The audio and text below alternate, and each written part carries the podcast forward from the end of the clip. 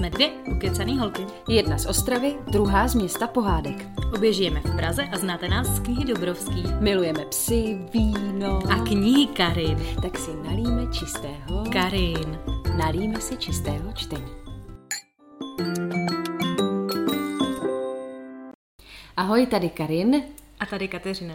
A my vás vítáme u našeho pátého podcastu, který tentokrát nese název Inspirativní ženy a jejich příběhy. My vás vítáme u našeho podcastu po uh, značně delší době, než bylo obvyklé, protože jsme měli napilno. Karin, hlavně ty jsi měla napilno, pověs nám. napilno.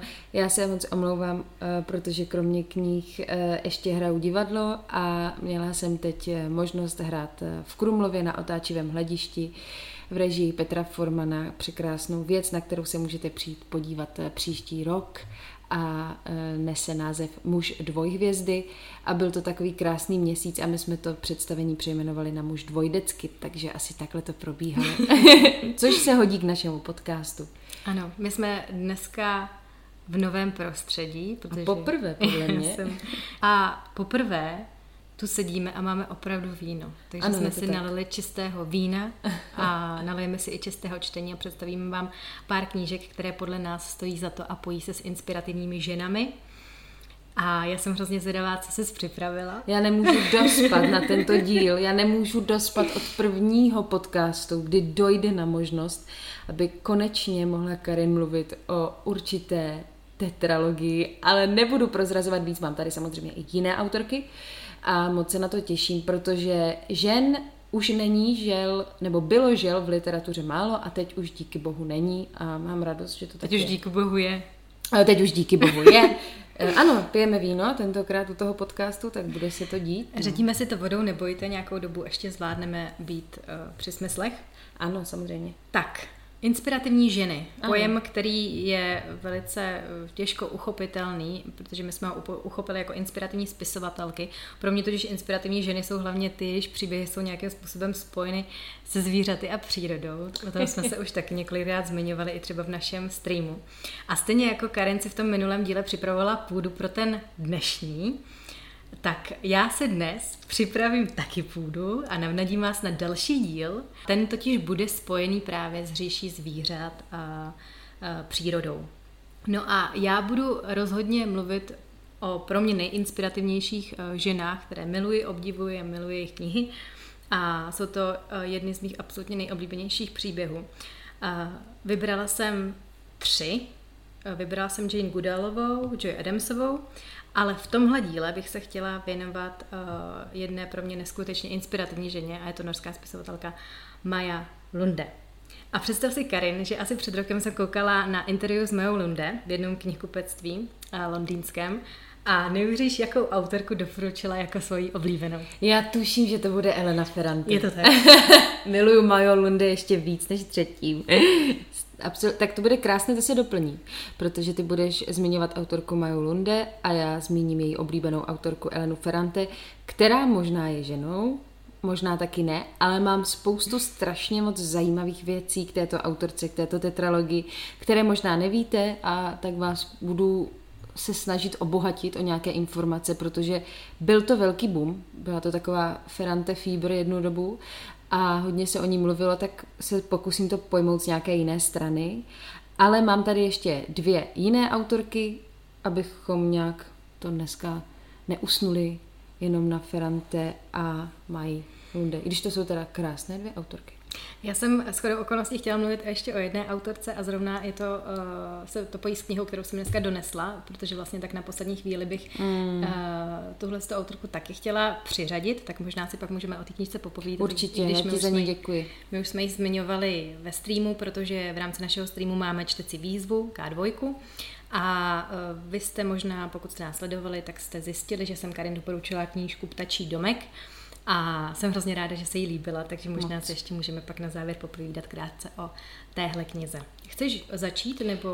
Um, Můžu začít, já mám takovou krátkou zmínku, eh, nevím, jak to máte vy, ale já mám takový zvláštní pocit, že na základní škole, když jsme začínali číst takzvaně neoblíbenou povinnou četbu, tak velmi často uh, tam byli vlastně mužtí autoři.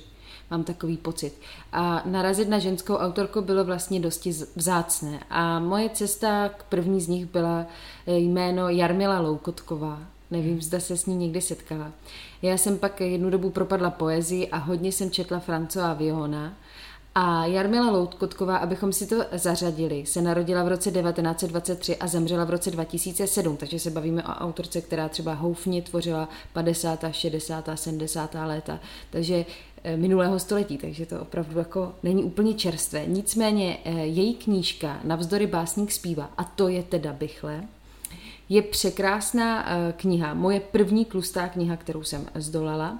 A myslím si, že pokud hledáte v literatuře něhu a ohromně sofistikovaný a erudovaný ženský rukopis, protože ona byla česká prozajička a také překladatelka, tak vám vřele doporučuji právě toto, kni- eh, toto dílo, protože je, myslím, stále součástí povinné četby, nebojte se toho.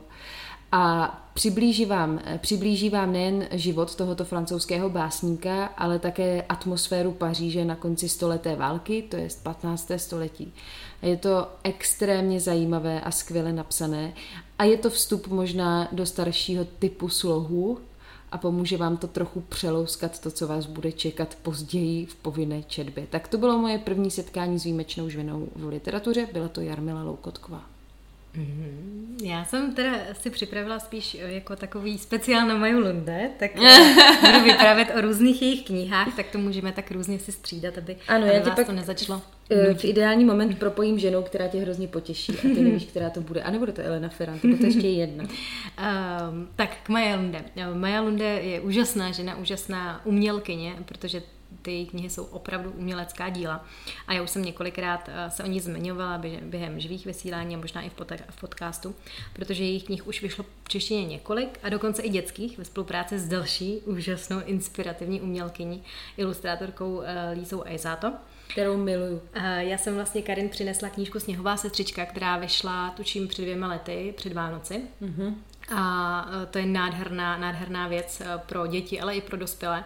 A vím, že na Slovensku už vyšla i druhá kniha, která se pojí vlastně k téhle sérii o ročních období a je to Strážkyně Bože. Jara. a v češtině tohle ta knižka ještě nevyšla, nebo doufám, že se teda chystá. Ale uh, kromě toho ještě společně vytvořili uh, nejúžasnější věc, pokud ano. se nepletu, což je taky dětský příběh o vzniku čokolády. Krásný. A, ale já se teda budu soustředit uh, na knihy Maji Lunde pro dospělé. Mě totiž trošku mrzí, že se těm jejím knihám nedostává takové pozornosti u českých čtenářů, jakou by si zasloužila. A já se dneska teda pokusím napravit a třeba vás přesvědčím k tomu, abyste si přečetli jednu z jejich knih.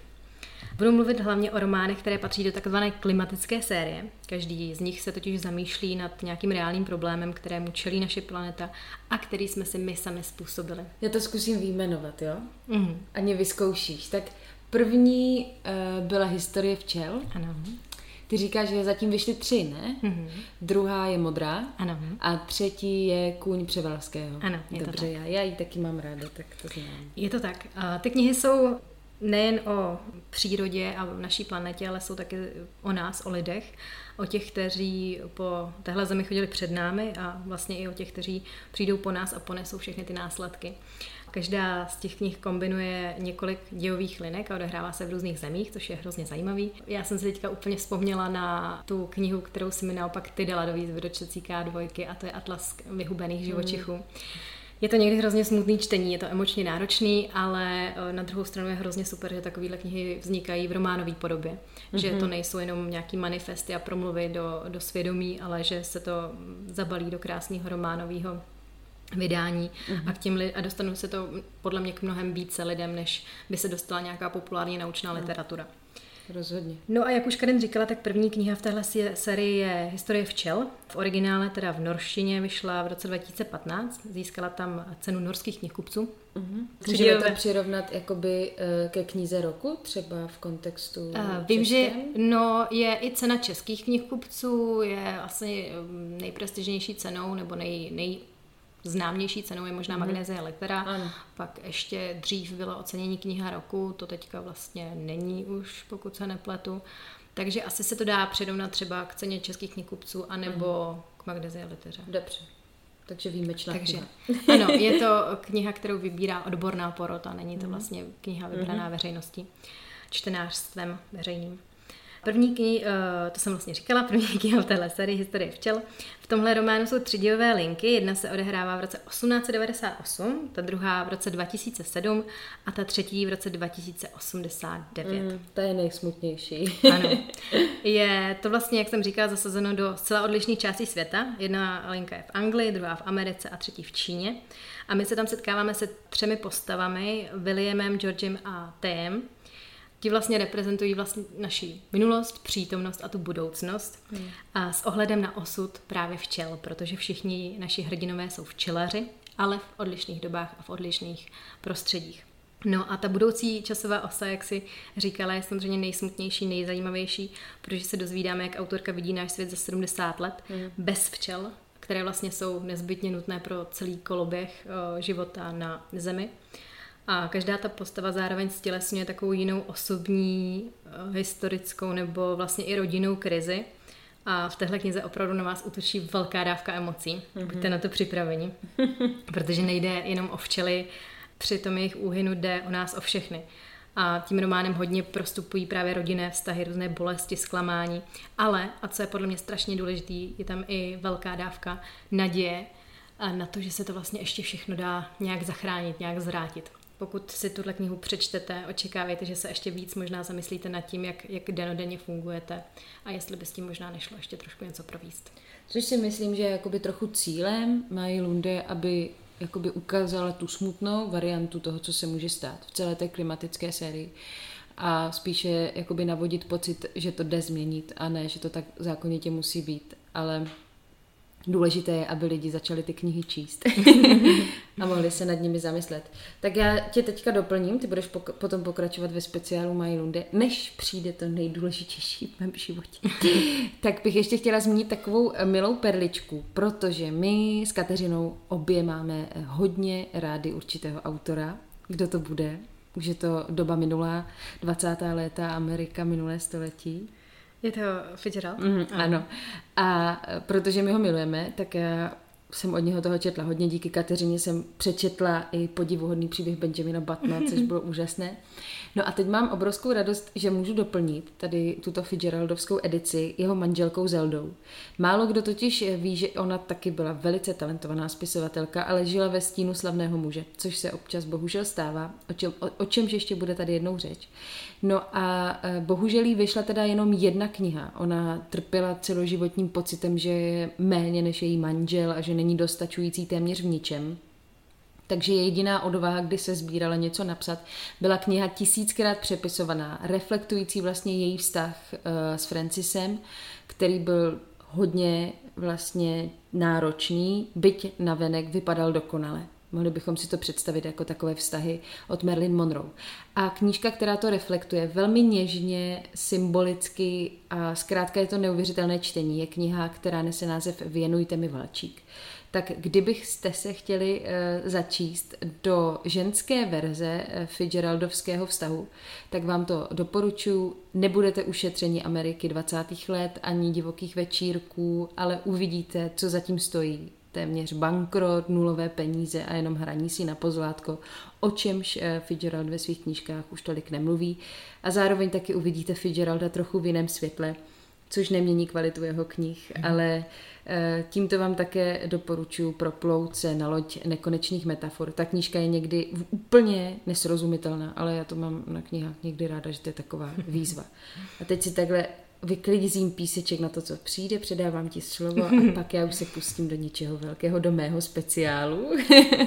Budu pokračovat další knihou, která mě osobně do té chvíle, než eh, jsem se začetla do té poslední knihy, byla pro mě jako o dost víc um, zajímavá a víc mě mhm. zasáhla. Miluji tu přebálku. Ano, je to kniha Modrá, mm. která vyšla uh, oproti historii včel v původní té norské obálce. Mm. A jak už právě název a ta obálka napovídají, tak se věnuje vodě, konkrétně jejímu nedostatku na téměř vyschlé planetě Zemi.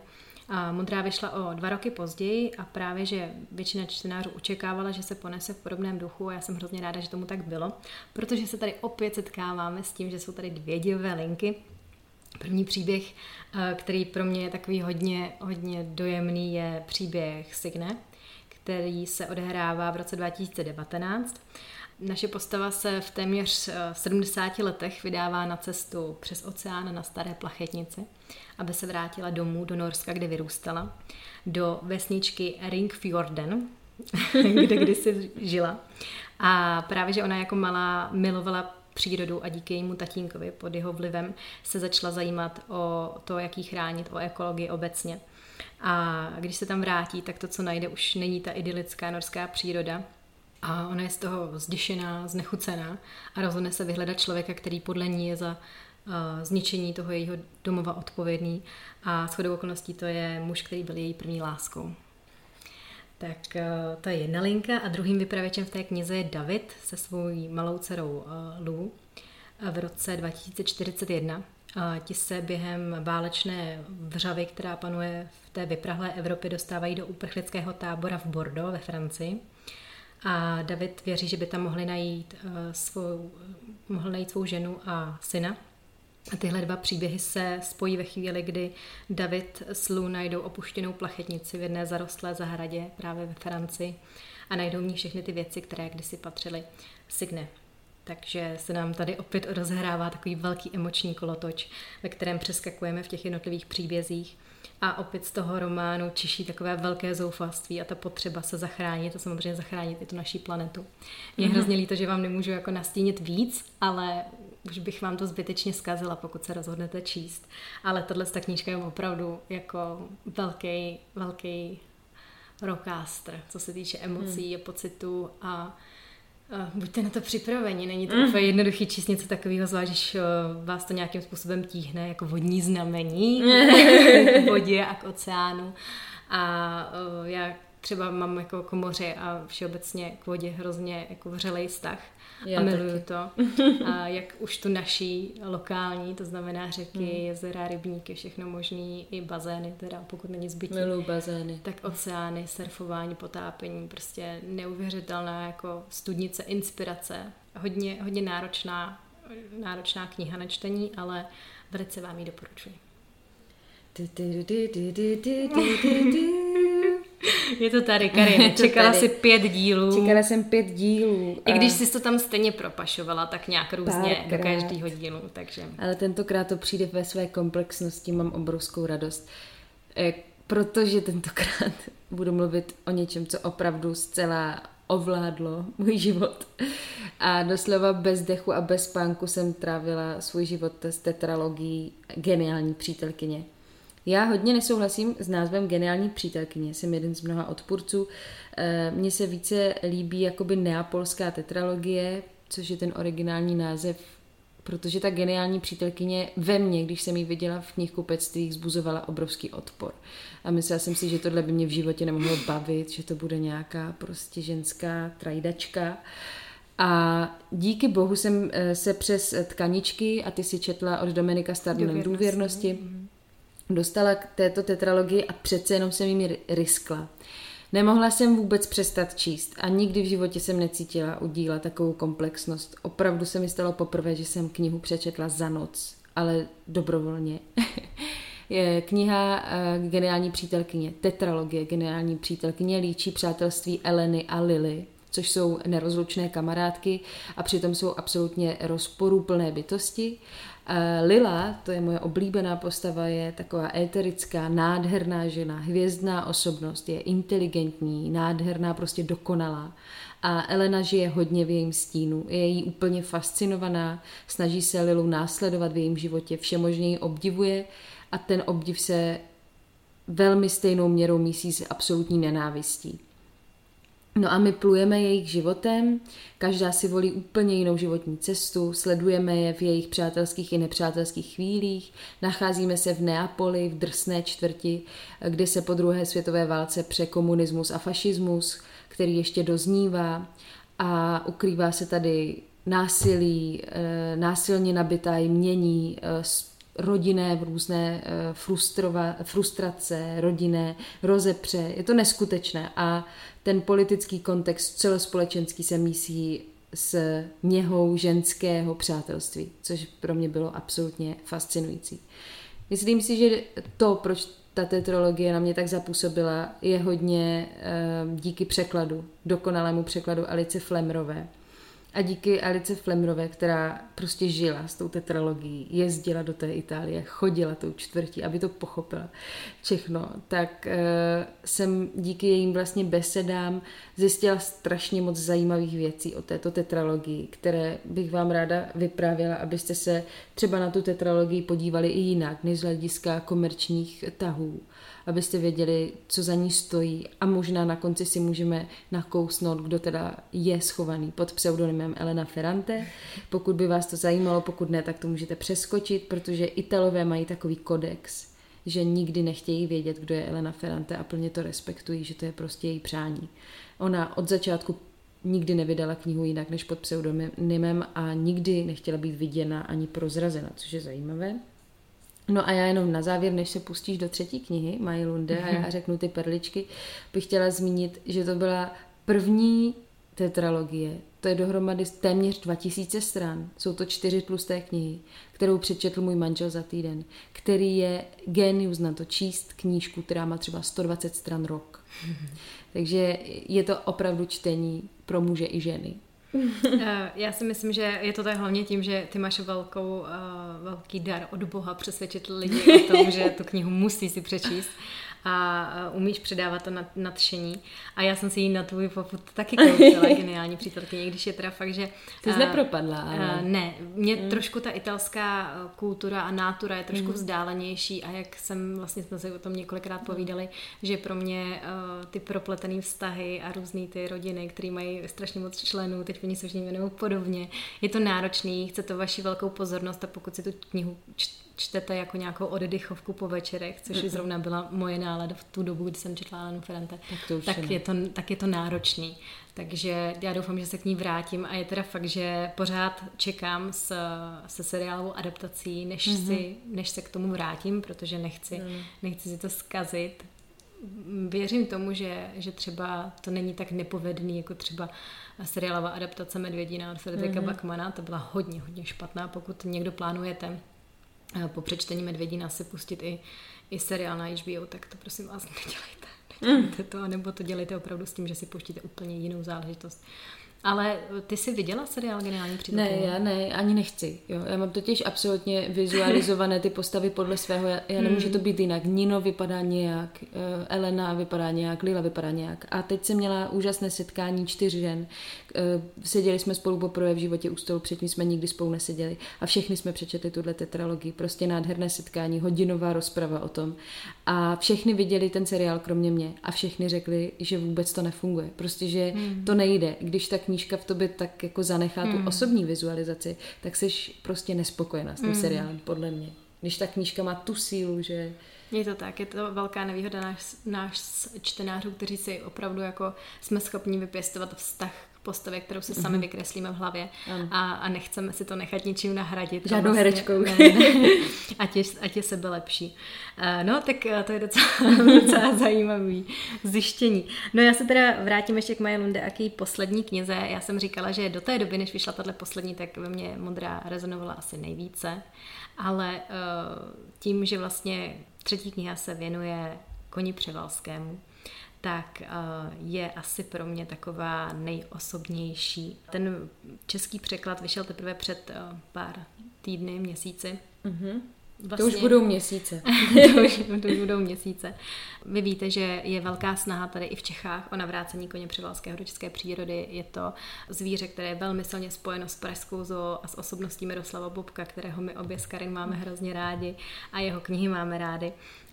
Tím způsobem, že já třeba tohle snažení velice sleduju a fandím tomu, aby se to povedlo, tak ta kniha prostě je absolutně nádherná. Co se týče toho děje samotného, zase tu máme eh, tři postavy, které zase žijí nejen na odlišných místech, ale také v odlišné době. Eh, první eh, je vlastně ruský zoolog Michail, který žije v roce 1881 a to je vlastně člověk, který podle pozůstatků nalezených někde v Mongolsku přichází na zjištění, že to vlastně jsou ostatky nějakého pravěkého divokého koně, který je už dávno považován za vyhnulého a začne snít o nějaké expedici do těch mongolských stepí, která by toho živočicha dovezla, našla a dovezla do Evropy.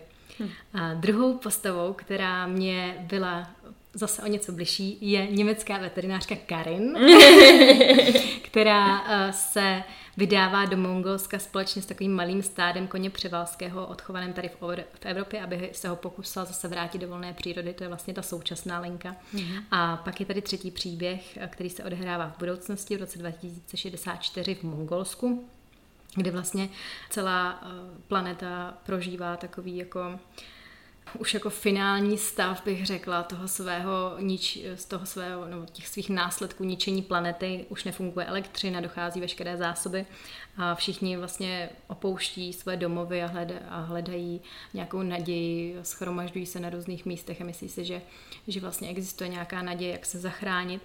A naše hrdinka Eva se odmítá vzdát staré zoologické zahrady, kterou tam vede a opustit ta zbylá zvířata. A zvlášť pak právě k lisnu a hříbě koně Převalského.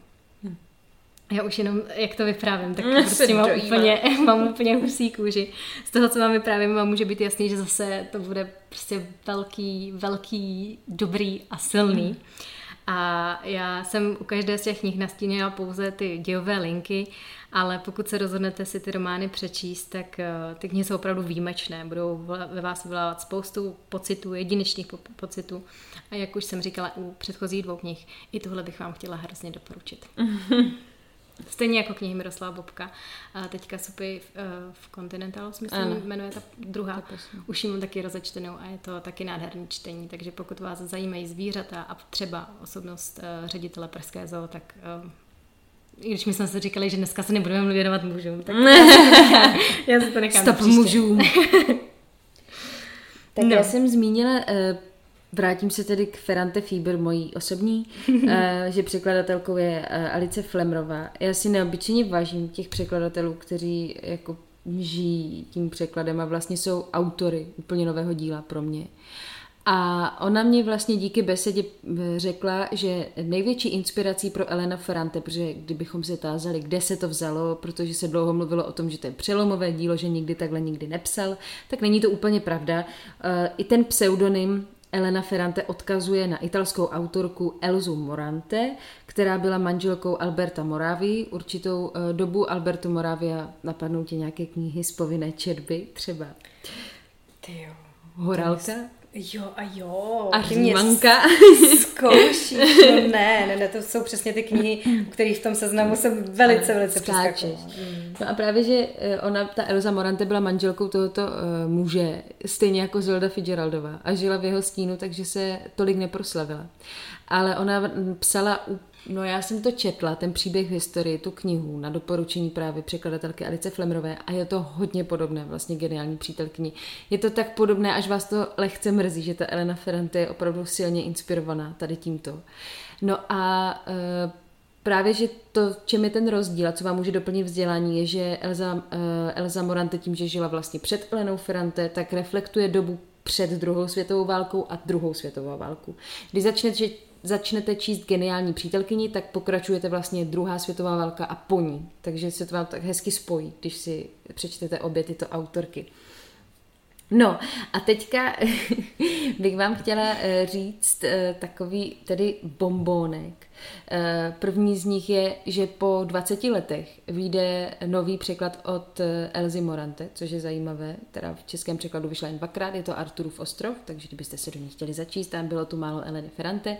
Ale teď já tedy otevřu to téma, kdo je Elena Ferrante, takový bombonek. takže pokud to nechcete slyšet, teď nás vypněte Rozhodně. na nějakou dobu, protože, jak říkáš, v Itálii je to tabu. Je to... A možná je to tabu u, u některých českých ano. scénářů, ale zase já vím, že v tobě hledá ta zvědavost, takže nám určitě řekneš svoji teorii o tom, kdo je Elena Ferrante. Jako obecně by se dalo říct, že jsem drbná, takže já prostě miluju tady toto. Tak eh, proč já jsem se o to začala zajímat, i proto, že jsem četla Dominika Starnoneho a jeho knížku Tkaničky a úplně mě uchvátila a vlastně na merendě Albatrosu, kam my se Štěpánkou pravidelně chodíme, eh, první, když představovali tu knížku Tkaničky, tak první věta byla pravděpodobný autor uh, skrytý pod pseudonymem Elena Ferrante, což ve mně hrozně rezonovalo, tady ta vzpomínka. Tak jsem dočetl ty tkaničky a zjistila jsem, že Domenico Starnone v překladu už nevyšel, jiná kniha tak jsem si říkala, tak je to tady, musím číst tu geniální přítelkyni, ach jo. No a je to jako nepochybné, že ten rukopis je ohromně podobný a když teďka vyšly ještě důvěrnosti, tak je to téměř nespochybnitelné ale pořád se řešilo, jako jak může chlap takhle rozumět ženám. Ono to vždycky trochu smrdí.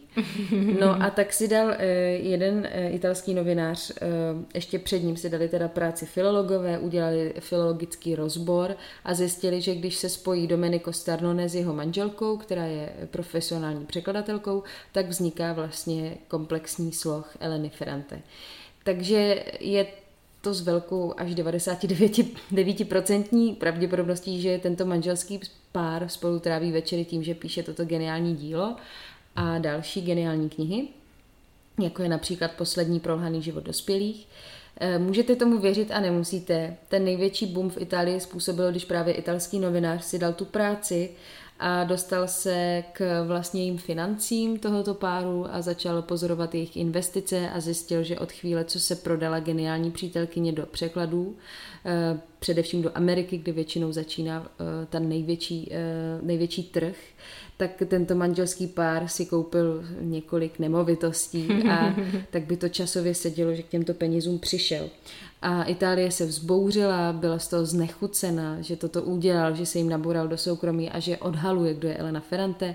A Itálie se zřekla tohoto tvrzení a odmítá, že někdo vlastně takový je. A stále drží tu dohodu, že Elena Ferrante žije v utajení. Takže tak to je. Mm-hmm. Já jsem celou dobu přemýšlela, jestli mě napadá ještě jiné manželské autorské duo, kromě, Napadá. kromě Larse Keplera. Aha, tak Lars tak Kepler, Kepler Lars, a, vlastně máš pravdu. Lars Kepler a Keplerovci píšou spolu a František Kotleta píše teďka eh, v tandemu s tou autorkou, ne? Mám pocit. Ale já jsem vyloženě myslela jako partneři, Myslíš buď manželé nebo životní partneři. To je zajímavé téma. Hmm. A, ale jako vím o takových těch tandemech, které vznikají třeba uh, spojením žánrovým, že Mhm, se tě, uh, lidé na tom domluví, nebo někdy to bývají sourozenci, Mhm. možná spolu něco napíšou někdy Hank a John Green. co víme, ale eh, je to asi ně, něčem funkční eh, v tom, že třeba u těch Lars Keplerovců eh, bylo hezké vidět, že jim to prostě klape v životě a tak jim to klape i v tom psaní. No. To byla ta, tak jestli se teď si nás zase můžete zapnout, vy, co vás to nezajímalo.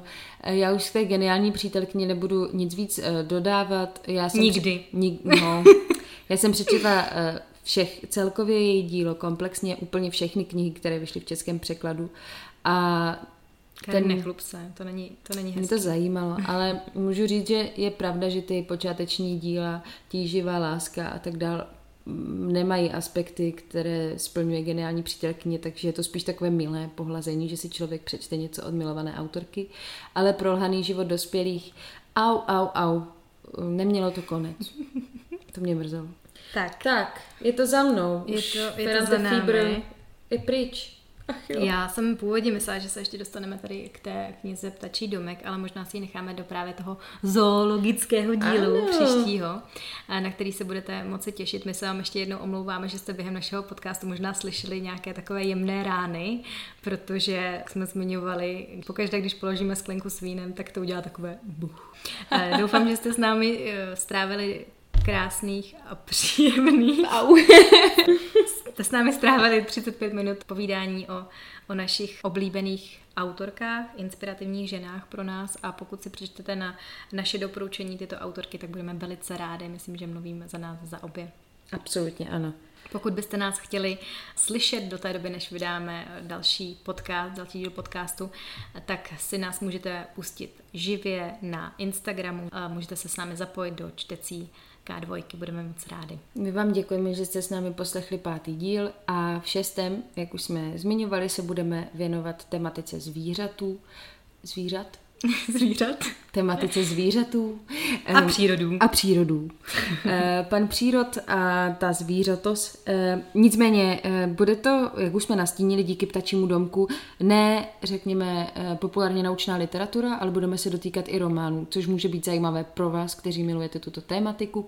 A já to ještě uzavřu úplně tento díl os, osudových žen v literatuře a výjimečných inspirativních tím, že fenomén, který teď se drží v literatuře silné ženy, eh, který jste mohli eh, vidět, že se nějak tak započal příběhy pro malé rebelky na dobrou noc a pak se to rozjelo v knihy Dobrovský. V naší produkci vyšlo také několik těchto knih mm. o mhm. inspirativních ženách. Ta poslední v českém kontextu nese název Hrdinky, kterou ilustrovala moje nejoblíbenější ilustrátorka česká a tou je Kateřino.